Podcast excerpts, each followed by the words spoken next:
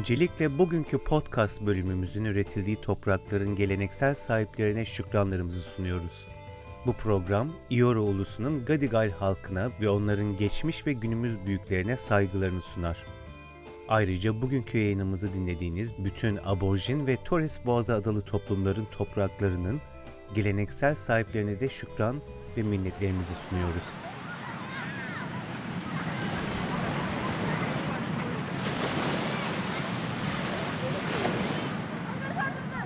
Çoğumuzun Türkiye'de, burada veya başka bir ülkede denizi ziyaret ettiğine dair bir anısı vardır. Yüzmeyecek bile olsanız, kumsalda gezinmek ve denizin o ruh dönüştürücü gücünü hissetmek. Merhaba ben gerçek Avustralya'dan Mert Balkanlı. Bugün Avustralya sahil kültürü hakkında konuşacağız ve Avustralyalıların bu yaşam tarzına neden bu kadar bağlı olduklarını öğreneceğiz. Konuğumuz Erdal Yılmaz Bey de Sydney Körfezi'nde Dragon Boat, okyanusta Outrigger kano ile uğraşıyor ve Sydney'in plajlarını yakından tanıyor. Ona da sorularımız olacak.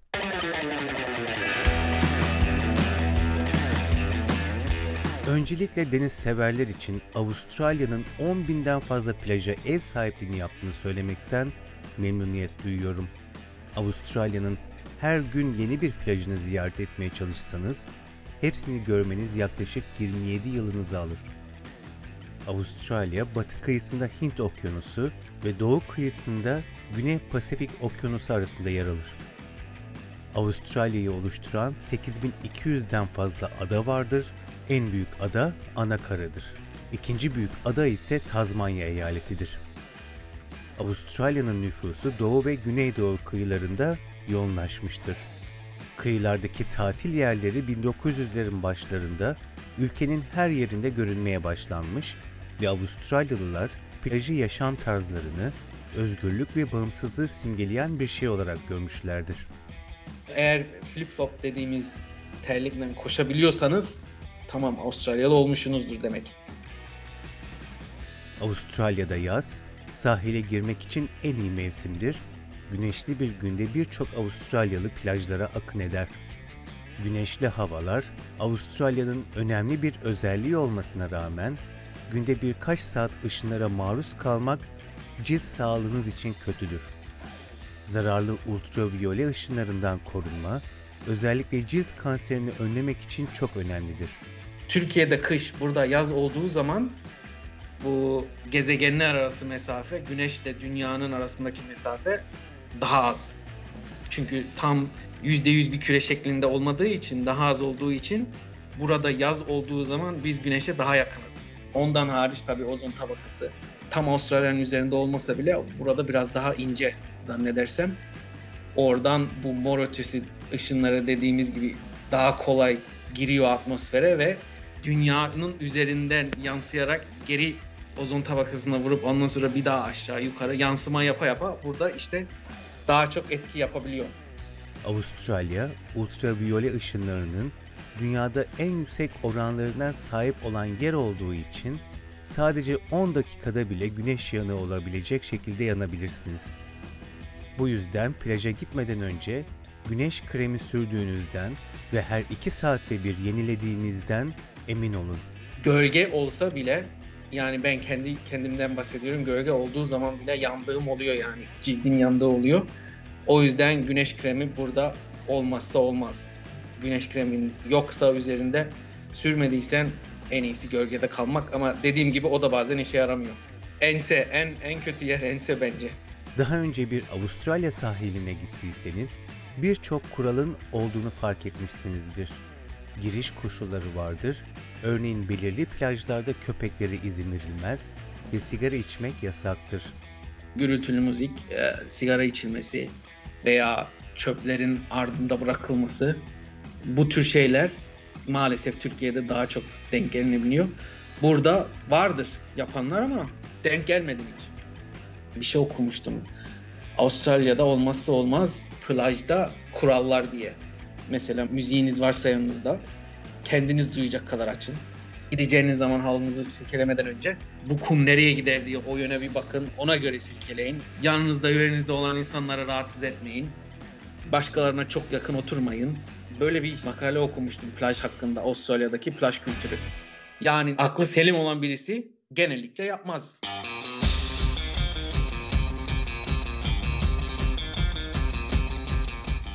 Ayrıca çoğu plajda surf life saving club yani surf can kurtarma kulüpleri şeklinde çevirebileceğimiz kalifiye can kurtaranlar vardır. İnsanları boğulmaktan kurtarmaktan, ilk yardım sağlamaktan ve acil sağlık hizmetlerinden sorumludurlar. Bildiğim kadarıyla bunlar tam asıl meslekleri değil. Zannedersem dernek şeklinde organize olmuş gönüllüler.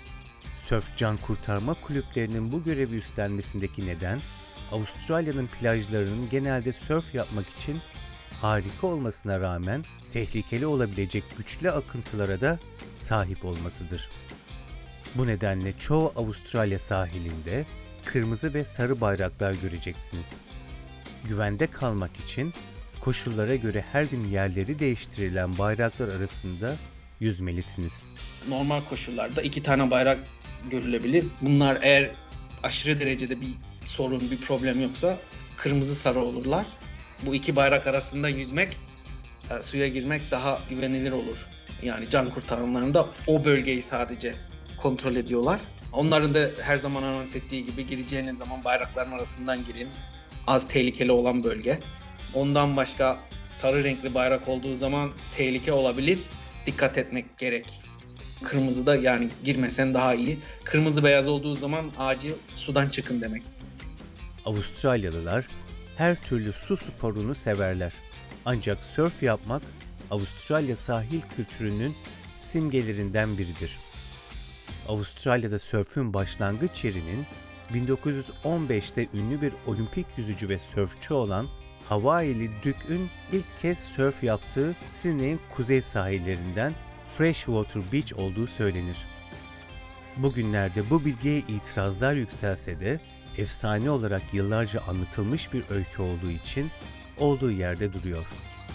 1956'da Melbourne Olimpiyatlarında yarışan bir grup Kaliforniyalı Malibu sörf tahtalarını yanında getirerek bu kıtaya modern sörfü getirdi. Getirdikleri sörf tahtaları nedeniyle sörf yapmak Avustralyalılar arasında daha da popüler hale geldi. Surfboard ile açılırken bayağı bir vücudun üst kısmını çalıştırmak gerekiyor. Bayağı insanı yoruyor açılırken, çıkarken. E, geri gelirken de zaten çabucacık bitiyor.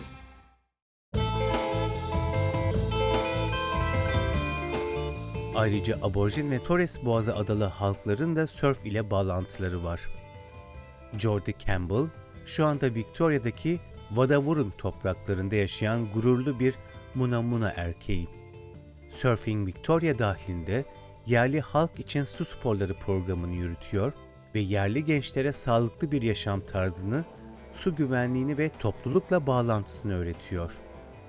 Jordi çocukluğundan beri sörf yapıyor ve okyanusun şifalı bir yer olduğunu söylüyor. surfing as a sport in my mind is sort of one of the ultimate ways that you can kind of connect to the ocean Jordi, bir spor olarak sörf yapmak okyanusa bağlanmanın en iyi yollarından biri. Dışarı çıkıp dalgalar üstünde sörflerimizi sürmek ve okyanusta bu şekilde olmanın tadını çıkarmak gerçekten güçlendirici ve aynı zamanda size alçak gönüllü yapan bir şey diyor. Jordi suyun yerli halkların kültürlerinin güçlü bir parçası olduğunu ve binlerce yıldır öyle sürdüğünü belirtiyor. Birlikte çalıştığı çocukları nasıl etkilediğini görüyor. on land they might have a bunch of troubles and things going on but as soon as they get in the water you see that just all wash away Jordi, karada bir sürü sorun yaşayabilirler ama suya girer girmez her şeyin uçup gittiğini görüyorsunuz.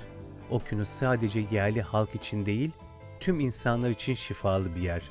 Yerli halk olarak okyanusla çok güçlü bir bağımız var. Bu bizim için harika bir besin kaynağıydı. Teknelere binip kıyı şeridinde ilerlemek için kullandığımız harika bir yoldu. Kıyı şeridinde kültürümüz için önemli pek çok yer var diyor. Su, doğası gereği yerli halk olarak kültürümüzün bir parçasıdır. Bir kabile olarak başka bir kabileyle karşılaştığınızda yaptığımız şeylerden biri, insanları topraklarımıza kabul ederken güvenli olduklarını göstermek için aynı kaptan su yudumlamaktır sözlerini sarf ediyor. Jordy'nin idaresini üstlendiği surf ve paddleboarding programının bir parçası olarak topluluğuna su güvenliğini öğretiyor. Tek başına yüzmemek ve surf yapmamak, suya girmeden önce alkol almamak gibi mesajları önemli buluyor. Tüm Avustralya sahillerinin de birbirine benzemediğinin altını çiziyor. Anytime you go to any new beach, new water location, Jordi, deniz kenarında bir yere gittiğinizde bilin ki hepsi farklıdır ve günden güne değişir. Yani bir gün dalga büyük olabilir, bir gün rüzgarlı olabilir. Bir gün dalgaların yönü farklı olabilir. Yani kumsala gidecek olan herkesi yerel insanlarla konuşmaya teşvik ediyorum. Avustralya çevresindeki hemen hemen her kumsalda her gün orada olan sörfçüler var. Onlar sahili herkesten daha iyi biliyorlar. Bu yüzden insanları her zaman orada yaşayan insanlara sormaya, o sahildeki tehlikelerin ne olduğunu, sörf yapmak istiyorsanız nereye kürek çekmeniz gerektiğini veya yüzmeye gitmek istiyorsanız güvenli yer neresi diye sormayı teşvik ediyorum. Ya da o kumsalda yüzmek güvenli bile olmayabilir. Çünkü Avustralya'da çok güzel kumsallarımız olmasına rağmen kayalar, sahildeki akıntılar ve diğer nedenler açısından oldukça tehlikeli kumsallarımız var bilgisini paylaşıyor. Elbette eğer sörf yaparsanız ve yüzerseniz köpek balıkları gibi hayvanlarla karşılaşma ihtimaliniz var anlamına geliyor. Avustralya'da diğer şeylere kıyasla köpek balığı saldırısı nedeniyle ölüm olasılığı çok düşük olmasına rağmen köpek balığı en tehlikeli üçüncü hayvandır. Avustralya Torongo Koruma Derneği'nin Avustralya köpek balığı saldırısı dosyasına göre köpek balığı saldırısı ölüm oranı %0.9'dur. Yani ortalama yılda bir kişiden azdır. Avustralya dediğimiz zaman herkes işte köpek balığından tedirgin olur ama aslında suyu sıcak olan ülkeleri mesela Hawaii dediğimiz adalarda da köpek balığı problemi var. Yani nedense orası dillendirilmiyor fazla. Sadece Avustralya'dan duyuyoruz bu haberleri. Yani en son duyduğum olay Little Bay dediğimiz yerde maalesef ölümcül oldu. Ama 1960'lardan bu yana ilk defa olan bir olay. Yani belki bu sıklık konusundaki soruyu böyle açıklayabiliriz. Genelde ağlar var. O ağların içinde yüzdüğünüz zaman oraya köpek balığı giremez şeklinde. Oralar biraz küçük oluyor. Her zaman da oraya insanlar girmiyor. Yani köpek balığından ölüm nadir görünen bir olasılıktır ve Avustralya eyalet hükümetleri bu riski azaltmak için mümkün olan her şeyi yapmaktadırlar. Eyaletler ses dalgaları aracılığıyla köpek balıklarını tespit eden makineler kuruyor, belirli yerlere ağlar yerleştiriyor ve başka önlemler alıyor. Buna rağmen birçok Avustralyalı çeşitli anketlerde onları en çok korkutan şeyin köpek balığı tarafından ölüm olduğunu belirtiyor. Avustralya'nın plajları buranın kültürünün bir simgesidir ve bu kıtanın her köşesinde milyonlarca insanı bir araya getirir. Konuğumuz Erdal Yılmaz'dan uğraştığı Art Rigger konu hakkında bizi bilgilendirmesini istedik. Outrigger kanu açık denizde, okyanusta yapılan bir spor. Bu dalgalar bunun için bir sorun değil. Dalgaların içinden geçmeyi zaten öğreniyorsunuz e, sporu yaparken. Outrigger'ın devrilmesi suyun içinde ihtimali daha yüksek Dragon Boat'tan. Dragon Boat bayağı stabil kalabilen bir bot ama Outrigger öyle değil. Bir yanlış hareketle komple devrilebilirsiniz tüm takımla suyun içine. OC pardon OC dediğim Outrigger kanu 6 kişilik olabiliyor, 2 kişilik olabiliyor veya tek kişilik olabiliyor. Botları değişik değişik. Bu aynı zamanda anlayabildiğim kadarıyla bir de sosyalleşme imkanı sağlıyordu sanırım insanlara. Kesinlikle. Kesinlikle. Yani insanlarla tanışmak, sporun dışında bir şeyler yapmak. Yani daha kolay. Herhangi bir spor yapmanız yeterli çevre kurmak için. Türkiye'den gelen insanlarla karşılaşıyor musunuz? Hiç bir Türk sörfçü veya yelkenciyle karşılaştınız mı? Maalesef hiç karşılaşmadım. 4 yıldır buradayım. 4 yıl önce ilk defa burada bir Dragon Boat kulübüne deneme antrenmanına katıldım. İşte o deneme antrenmanına katıldığım gün iki tane Türk vardı orada. Ondan sonra bir daha da görmedim onları. Yani benim yaptığım sporun içinde bile hiç Türk yok. Bugün kısaca Avustralya'nın plajları ve deniz kültürü üzerine konuştuk. Ben Mert Balkandı. Gerçek Avustralya'yı dinlediğiniz için teşekkürler. Bölümü beğendiyseniz lütfen arkadaşlarınızla paylaşın. Bu bölüm SBS Türkçe'nin baş yapımcısı Nejat Başar ve onun dışında Max Gosford, Richard Sibley ve Kerry Lee Harding'in desteğiyle benim tarafımdan hazırlandı ve üretildi.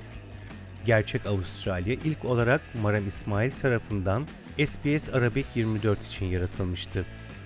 Daha fazla Türkçe içerik için sbs.com.au/turkish adresine gidebilirsiniz.